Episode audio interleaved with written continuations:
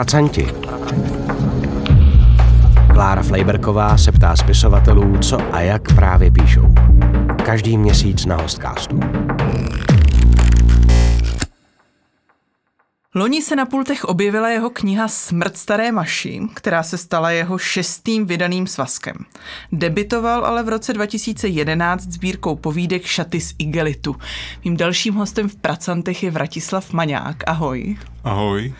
Já jsem říkala, že si debitoval v roce 2011, což je víc než 10 let a není to tak úplně divná věc. Spousta autorů před deseti lety vydala knížku, ale tobě před deseti lety nebylo až tak úplně moc. Takže mě zajímá, vzhledem k tomu, že ti bylo nějak lehce přes 20, když se dneska k té knížce vrátíš, jestli máš pocit, že jsi se nějak zásadně vyvinul, protože to přece jenom mezi 24 a 35 lety je docela větší skok než u starších autorů. To je docela dobrá otázka a tak dalo by se říct, že autor píše pořád dokola jednu a tu samou knížku. V jistém ohledu jsem se vyvinul, mám za to, zejména v tom, na čem pracuji teď, a k tomu se asi ještě dostaneme. Eh, mi přijde, že je ta tematika, kterou sleduju, proměněná a asi i forma. Současně i, i recenzenti po vydání eh, Smrti starý Maši říkali, že, že Maňák sleduje pořád eh, stejný styl nebo jako podobnou staromilskou perspektivu toho. Já se teď vlastně snažím snažím docela programově věc bavit, ale že nějaký ten starší prostor je mi uh, sympatický, nebo že mám rád tu, tu starou vetež, tak to je, to je zkrátka pravda, no. A když říkáš, že se snažíš programově, tak jak moc ti to jde? Jak moc jsi schopen sám sebe korigovat a vlastně se nahlížet trošku s odstupem? Moc to nejde, protože já vždycky, když píšu, tak přemýšlím, uh, přemýšlím o tom, že chci napsat věc, kterou by nenapsal nikdo jiný. Jako říkám si, já bych povídku ze současnosti napsat mohl a nějaký takový v šuplíku mám, ale přijde mi, že to je téma, který jako svede udělat někdo jiný, ale pak najdu takovou divnou věc ve svý, ve svý hlavě a tam si u ní pomyslím, jo, ale tohle neumí říct nikdo jiný než já. A bohužel to většinou sklouzne potom k tými oblíbený starý veteši a já to slovní spojení nemyslím nějak handlivě. A když hledáš něco, co by vlastně neřekl nikdo jiný, tak to znamená, že jdeš od obsahu spíš než od formy? Jo, jo, určitě, určitě. Vždycky jdu od obsahu a vlastně se to ani příliš neliší, jestli mluvíme o románu nebo, nebo o sbírce povídek, proto to, že pro mě je primární přemýšlení nad nějakým konceptem, který by měl ten daný text nebo ten daný soubor uh, sdělovat nebo nějakým způsobem ohledávat a teda případně i zprostředkovávat čtenáři. A když jsi zmínil román versus povídky, tak častější u tebe jsou povídky. Román Rubikova kostka se objevil, myslím, v roce 2016, ale i první, i zatím poslední knížka je sbírka povídek. Jak se stane, že to, co objevíš v té hlavě a co najednou máš pocit, že by neřekl někdo jiný, tak si řekne o to, že bude povídkou a ne románem? Nebo lépe řečeno, když to obrátím, jak se stalo, že námět Rubikovi kostky si řekl o to, že tohle už nebude jenom povídka, nebo jenom v úvozovkách, ale bude to román?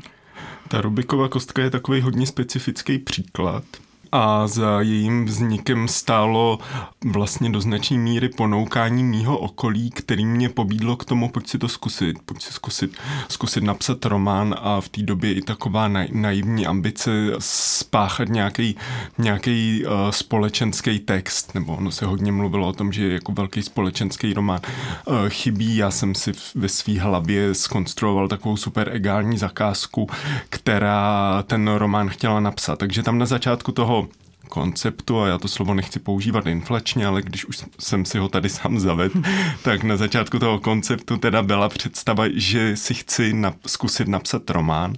Nicméně vzhledem k mému divokému pracovnímu režimu se mi obecně s nás přistupuje do povídek, protože ten čas na ponoření se do příběhu není tak eh, náročný. Současně autor vidí, že ten text je s nás uzavřitelný oproti románu, kde jak když píšu nějaký text, tak se vždycky musím vrátit k tomu, co jsem napsal eh, v předchozích hodinách, dnech, týdnech. A u románu je to jako obrábění obrovského, obrovského kmene, když tou povídek ty můžeš pracovat na, na menších úsecích a v tomhle ohledu je to snažší. A ta druhá věc je, že si pořád nejsem jistý, jak silný je můj dech, abych udejchal jako autor román.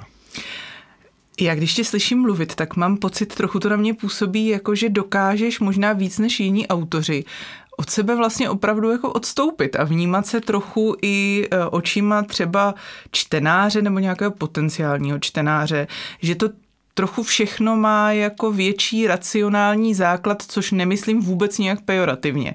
Je to tak, že vlastně e, skutečně jsi schopen se jako od toho, od té mánie psaní trošku oprostit, udělat dva kroky zpátky a nahlížet ať už ten text, nebo ten samotný námět, nebo ten svůj proces psaní trošku jako jinýma očima, cizíma očima?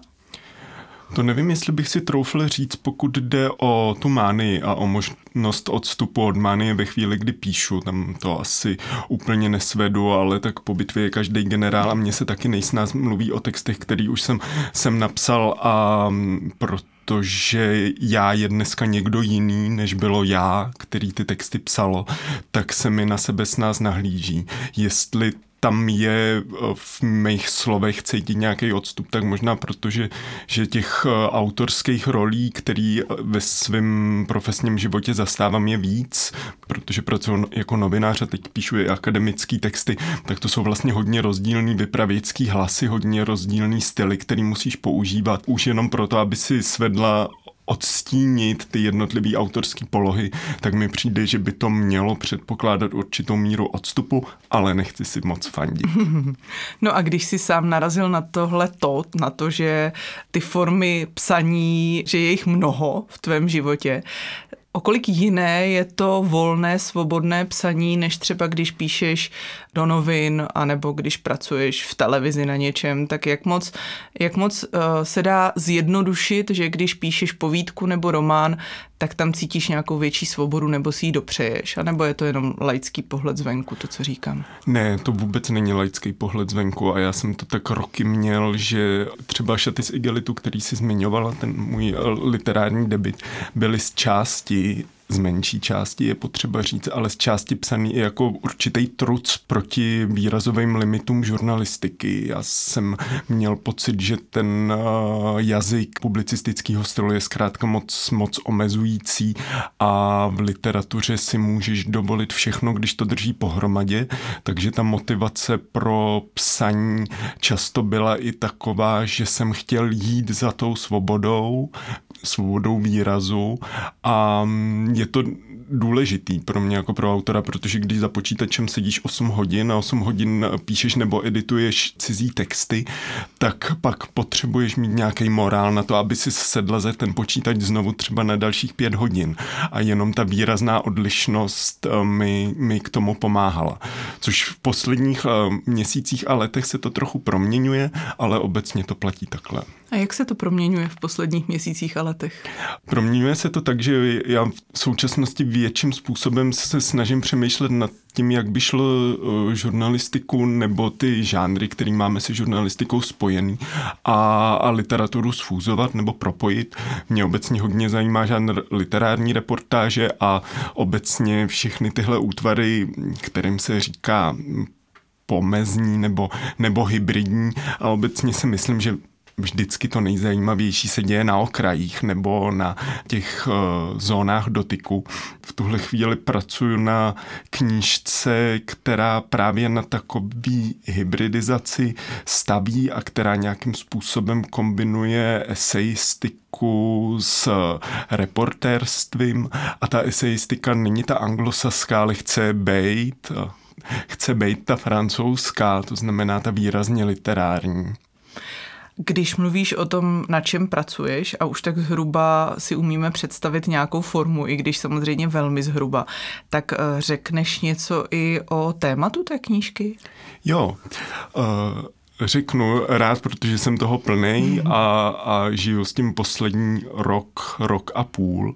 Já mám v hlavě představu sbírky pěti až šesti esejů, který různým způsobem nahlížejí uh, homosexualitu ve střední Evropě, vždycky svázanou s nějakým konkrétním místem, ať už je to Vídeň, Budapešť, Brno nebo Mnichov zřejmě v budoucnu. A prostřednictvím toho místa se chtějí zamyslet nad nějakým, nad nějakým obecným fenoménem nebo nad nějakým rozměrem té uh, teplé existence vůbec nebo ve středoevropském kontextu. V časopise Host v podstatě nedávno byla reportáž z gay sauny. Dá se říct, že tohle to už byla nějaká, nějaká taková cestička do toho rukopisu, na kterém pracuješ? Jo, to byla cestička do, do toho rukopisu. Pro posluchače mluvíme o textu, který se jmenuje S Wittgensteinem v gay sauně. A právě je to taková reportážní esej, ve který já v nějakém tom autorském gestu zavádím do, do vídeňský gay sauny Kaiserbründel Ludwiga Wittgensteina a přemýšlím nad tím, co to vlastně znamená znamená prožitek těla u, u teplých chlapů v podobném prostoru a podobně v případě Budapešti eh, se spolu se čtenářem a chci pohybovat eh, v lázních Rudáš a zamýšlet se nad tím, co vlastně znamená jako maskulinita, jaký různý může mít Valery u homosexuálů a nejenom u nich. A na mhm. podobném principu bych chtěl skonstruovat celou, celou knížku nebo jí to postavit jako ústřední myšlenku. Sluší se tady říct, že reportáž s Wittgensteinem v Gejsauně si lze taky poslechnout, kromě toho přečíst hostu, tak eh, poslechnout v podcastu Tlampač, což je další z hostcastů, takže se to dá najít, jakmile doposlechnete tenhle podcast, tak si můžete poslechnout Tlampač. Zajímá mě ale to, Jestli ty dopředu máš nějakou kostru té knížky, těch esejů, to znamená místa, která chceš navštívit a ze kterých chceš nějakým způsobem reportovat, anebo máš to téma a ta místa a to prostředí vychází naopak z toho tématu. Jestli, jestli je to opravdu tak, že ty víš, že teď chceš psát o tomhle tom, co se v Budapešti kde děje a tím pádem jedeš na to místo a skutečně jakoby se zadáním té reportáže výjíždíš. Ono se to tak skládá a je to proměnlivý. A když jsem jel do Budapešti a i když jsem jel do Vídně, tak jsem vůbec neměl v hlavě představu téhle knížky a teprve nějaký vlastní zážitky mě, mě navedly k tomu o tom vůbec přemýšlet. V tuhle chvíli přemýšlím o uh, reportáži z Mnichova nebo reportážním eseji z Mnichova, kde už to zadání jsem si dal pro sebe, že bych chtěl napsat text o Mnichově.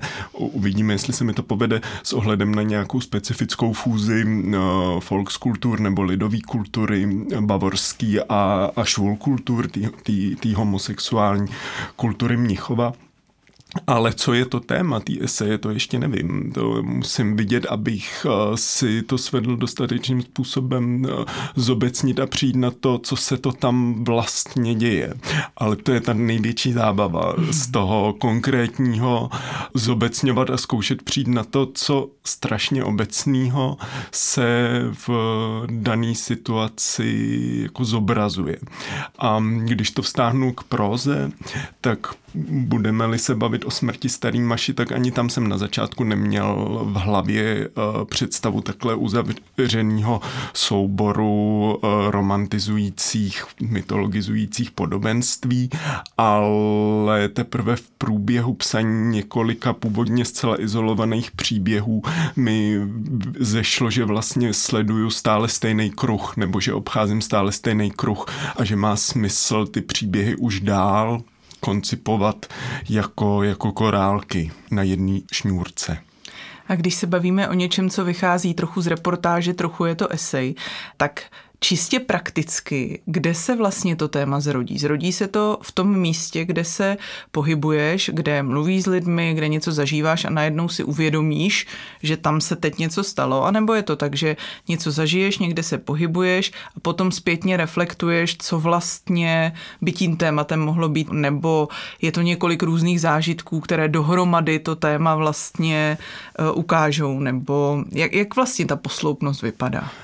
Obecně platí, že to je spíš tý zpětný reflexe. Nicméně já bych se chtěl věnovat, uh, věnovat Prideu v Bratislavě a tam už je to jako vyvolaný, tam to přemýšlení o alteritě, o, o jinakosti a vzdoru většinové společnosti vůči jinakosti s ohledem, s ohledem i na tu, na tu střelbu před teplární, hmm. tak uh, tam to téma uh, jinakosti je daný ale v případě Budapešti, v případě Brna, v případě Vídně se něco stalo, nebo něco jsem viděl, něco jsem zažil a přemýšlel jsem, co to vlastně znamená o, o gay světě, gay světě obecně. Spíš jsem se nechal donutit jet na představení Alčíny v Brněnském národním divadle, protože já nemám, nemám zrovna rád operu. A množství gayů v publiku a ve foaje mě ponouklo k tomu přemýšlet, proč vlastně jako buzny mají rády operu a, a celý uh, léto jsem jednou nezlomenou rukou svojí psal uh, esej o tom, co, co geje na opeře tak přitahuje, právě rámovanou tím zážitkem brněnský Alčíny. Jak moc do toho včlenuješ nějaké takové novinářské postupy stran rozhovorů a nějakých další věcí? Jak moc jsou to skutečně tvoje vývody, tvoje myšlenky a, a jak moc používáš i tenhle ten prostředek prostě se ptát a zjišťovat? Spíš až ex post. Právě protože na místo nepřijíždím s nějakým konkrétním zadáním, tak nevím, na co bych se těch lidí měl ptát. Takže až uh, dodatečně a až ex post uh, si k tomu dělám i velký rešerše nebo, nebo do, dohledávám nějaký respondenty, ale uh, že jsou žánry můj fetiš, tak to zdůraznuju. Já nad tím žánrem přemýšlím spíš jako nad reportážní esej, než jako nad eseistickou reportáží a v tu chvíli pro mě rozhovory s respondenty nejsou až tak důležitý oproti tomu využívání myšlenek nějakých relevantních intelektuálů nebo myslitelů, jako v tomhle případě by byl teda Foucault nebo Judy Butler nebo ty nejprovařenější, nejprovařenější jména queer studií. A je to tedy tak, že teď vlastně v tuhle chvíli ještě úplně nevíš, co bude tím zásadním sdělení té knihy? Zjistíš to, až když ji dopíšeš? Oni jsou to uzavřený kapitoly nebo jsou to uzavřený texty, takže já vlastně takže ano, já vlastně nevím, co, je tím, co bude tím zásadním sdělením, pokud ta kniha nějaký jako jedno sdělení mít bude. Mě už teď v hlavě trochu krystalizují určitý nepřekvapivý rozdíly mezi uh, východní a západní Evropou, nebo mezi východní a západní částí střední Evropy, nebo jak, jak je libo, ale myslím si, že to by bylo příliš banální konstatování. Spíš mi jde o to, aby něco chytrýho, pokud to jenom trochu jde, řekl každý ten text izolovaně. Pracenti. Jak moc složitě v takovémhle formátu vlastně hledáš tu hranici mezi esejí a prózou a, a jak moc to, že se to snoubí, tak je nějak přirozené, jak moc si schopen na to zpětně nahlížet a třeba to korigovat. Třeba zjistíš, že zrovna včera si psal víc esej a dneska píšeš víc něco jako povídku. Je to tak, že ti ta forma někdy trošku může někam ujet, nebo, nebo ta hranice je daná pro tebe tak přirozeně, že to vlastně vůbec nevnímáš? Ona spíš tam žádná hranice není. Takže já nemám pocit, že, že bych někam ujížděl. Já vím, že nechci dělat čistou novinařinu a nechci obyčejný publicistický text, takže Spíš je to tak, že pokaždý, když mám pocit, že už jsem teď moc výkladový, nebo že to je moc uh, jako text do, do časopisu pro obyčejnou trafiku, a ano, host taky se objevuje v trafikách. Neobyčejných trafikách. ne, neobyčejný časopis. tak ve chvíli, kdy mám pocit, že ten text je prostě příliš publicistika a jenom publicistika, tak spíš hledám způsoby, jak uh, formálně a stylově uhnout, uhnout někam do prózy. No. Hmm. A dokážeš to vždycky sám, nebo někdy potřebuješ nějakého beta čtenáře, který ti řekne, tady už je to takhle a tady už je to takhle, nebo právě uh, jsi schopen toho odstupu, kolem čeho pořád tak kroužím tady od začátku? Myslím, že to zatím uh, dokážu sám. Já si tu knížku chci nechat přečíst od dalších očí, až, až bude hotová celá, ale to je v horizontu zhruba jako následujících dvou let. A v tuhle chvíli si s tím textem chci být sám, stejně jako kdybych psal povídkovou sbírku, tak taky dokud to nebude hotový, tak nepotřebuji, aby do toho někdo promlouval. Mě by to spíš zneklidňovalo a znejišťovalo, než by mi to pomáhalo. A máš pocit, že s tímhletím tématem přicházíš v nějaké době, kdy kulminuje nebo kdy se ten diskurs o něm trošku proměnil, anebo že, že to vnímáš tak, že prostě to je vlastně stálý nějaký vývoj a, a nemáš pocit, že se to nějak úplně zásadně zařezává do nějaké klíčové doby? No tak já jsem uvnitř té uh, komunity nebo uvnitř té subkultury, ať už tomu budeme říkat jakkoliv, tak tam si asi odstup úplně udržet neumím, abych uh, svedl uh, říct, jak moc nebo uh, málo držím prst na tepu doby, protože já v tom tématu žiju, nebo já tím tématem taky jsem, to za prvý, za druhý a nikdy nepíšu na nějaký pocit, pocit objednávky. To jsem se jednou vytrestal tou kostkou a už to vlastně ne, nemíním opakovat. A dokonce tak, že pro mě, když ten text jakýkoliv, ať už jsou to ty eseje nebo povídky má být, tak je to takový příjemný bonus, jo, ale hmm. kdyby, já bych to napsal stejně, i kdyby to mělo zůstat ležet v šuplíku, protože tím primárním adresátem jsem si sám a nechci, aby to znělo nějak nevraživě nebo arrogantně vůči čtenářům, ne, tak každý spisovatel vydává s tím, že chce, aby byl čtený, ale já na jinýho člověka v procesu psaní nemyslím, protože píšu píšu primárně kvůli tomu, abych si sám pro sebe něco pochopil, nebo nahlídl, nebo, nebo nově pojmenoval. A když to bude bavit i někoho dalšího, tak super, ale není to nutný. To je vlastně strašně hezká věc. Myslím, že pro mnohé, kteří nepíšou, je to úplně nepředstavitelné, že jako je možné, že by ti to vlastně bylo téměř jedno, kdyby to nikdo nečetl. Skutečně to jako, skutečně to dokáže. Skutečně teď, kdyby ti někdo řekl, uh, to nevydáme, to prostě nechceme, tak by to pro tebe znamenalo totéž jako ano, vydáme? To bude znít moc silácky, když řeknu, že by to pro mě bylo to tež, ale vlastně by to pro mě bylo to tež. Já neříkám, že pak, když ta knížka vyjde a přijdou nějaký reakce nebo nějaký reakce nepřijdou, takže že nejsem zklamaný. Samozřejmě jsem zklamaný, ale to už je druhý život toho textu a ten, ten primární a ten hlavní, proč ten text za mě vzniká a proč uh, na něm pracuji, proč ho píšu, je ten požitek z práce se slovama nebo s tím zkusit vyjádřit něco, co podle mě doteď nikdo nevyjádřil. Je to to obcování s češtinou a kroucení vlastní hlavy. A pak publikum je až jako druhá kategorie, mm-hmm. nebo je to jako jiný téma. Vůbec to nezní silácky, zní to naopak jako, že je to úplně jasný důvod, proč prostě ty psát musíš, že to takhle máš. A měl jsi to takhle vždycky? Je to tak, že i před vydáním šatu z igelitu, třeba jako ještě mladší nebo jako úplně malé dítě, si měl tenhle ten požitek z toho, že když máš něco, nějaký přetlak, nějaké téma nebo něco, takže si to dovedeš srovnat nebo vyřešit nebo prostě jenom promyslet tím, že to napíšeš?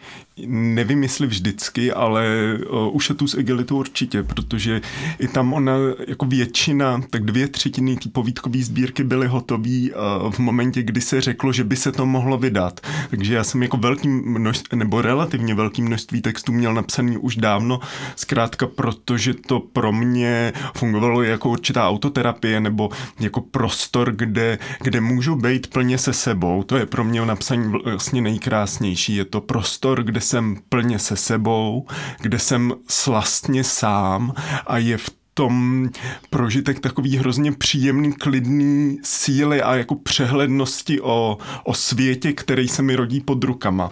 Nevím, jestli to svedu dostatečně dobře popsat ve slovech. Popisuješ to úplně sugestivně, člověk by hned měl chuť se do něčeho pustit, kdyby trochu to měl podobně jako ty.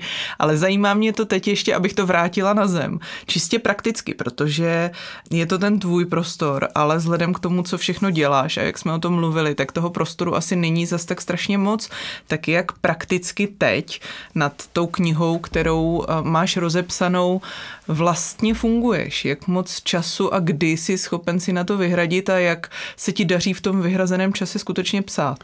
Tak to je jako složitá otázka, protože já pracuji v české televizi a přednáším na Karlovce a ještě si dělám doktorát, tak toho času je vážně hodně málo a jsem se rozhodl, že na sebe budu hodnej a budu velkorysej a tak jsem si jako deadline pro dokončení toho té eseistické sbírky, o kterém se bavíme, dal rok 2025 a současně to penzum, který by ta knižka měla obsahovat, je pět až šest dlouhých, ale pořád jenom pět až šest, pět až šest esejů. Právě proto, abych nebyl pod tlakem, protože někteří autoři to sice mají, takže jim se dobře píše, když pod tlakem jsou, ale mě to naopak hodně paralyzuje a nedělá mi to dobře k té otázce po systematičnosti, na kterou se ptáš, tak ta tam moc, ta tam moc není, nebo ani nemůže být. Trochu mě to mrzí, ale můj život je zkrátka takovej v, v, těhle, v těhle měsících a letech. Mně se pak nejlíp píše večer,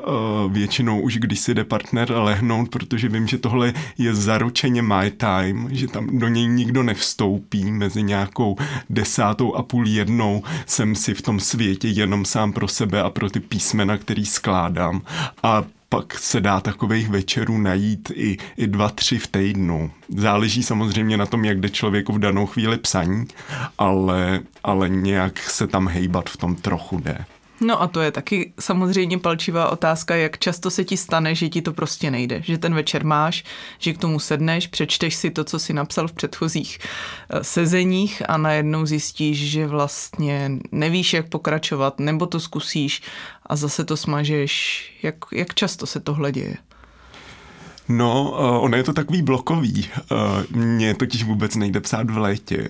Zhruba od května do září mně se píše strašně špatně a i když na to tlačím, jako jsem na to tlačil letos v létě, protože jsem neměl moc co jiného na práci, tak to moc nefunguje a ten text se rodí vážně hrozně pomalu.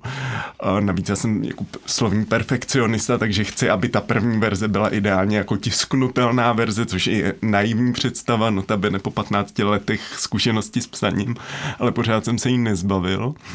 A pak eh, ty podzimní a zimní měsíce, tak tam to naopak tak nějak s nás padá. No. To psaní současně běží semestr, takže ono, toho, toho času je míň, ale ale je to v takových cyklech. Hm. No a když chceš, aby první verze byla tisknutelná, tak jak moc po sobě přepisuješ? Jak moc vlastně to obnáší nějaké změny a, a do jaké míry je možné a časté, že to, co napíšeš, tak opravdu funguje tak, jak si to napsal? Příliš nepřepisuju, ale je to vykoupený tím, že já jednu větu píšu hrozně dlouho, protože potřebuji, aby ta věta byla pěkná, aby dobře zněla, aby měla nějaký funkční tvar a sdělovala, co sdělovat má a tak jsem na té jedné větě zaseknutý třeba desítky minut. Ale nech, nejsem ten typ autora, který by vychrlil eh, větší množství textu a pak v něm kuchal a řezal, protože bohužel já to ve svém přemýšlení o psaní mám tak, že když už tím textem jednou položím koleje, tak se mi je strašně posouvá o 10 cm nebo 20 cm vedle, protože už vidím, kde jsou větý a tak je radši pokládám bolestně a pomalu tak, abych si byl jako v delším časovém horizontu jistější tím, že leží správně. Říkám v delším časovém horizontu, protože kdybych se dneska kouknul na svý starší povídky, tak bych je třeba chtěl přepisovat. Nevím, já je, já je nečtu, ale možná bych je chtěl přepisovat. Nicméně takhle by ten text za mě měl být už v první chvíli vlastně docela dobrý, no. No a nepřipadá ti právě teda tím pádem trošku lákavé se na ty staré texty podívat, jestli by si potvrdil, že si ty koleje položil opravdu správně, anebo by se ukázalo, že si je v té chvíli položil správně a dneska už by si je položil trochu jinam.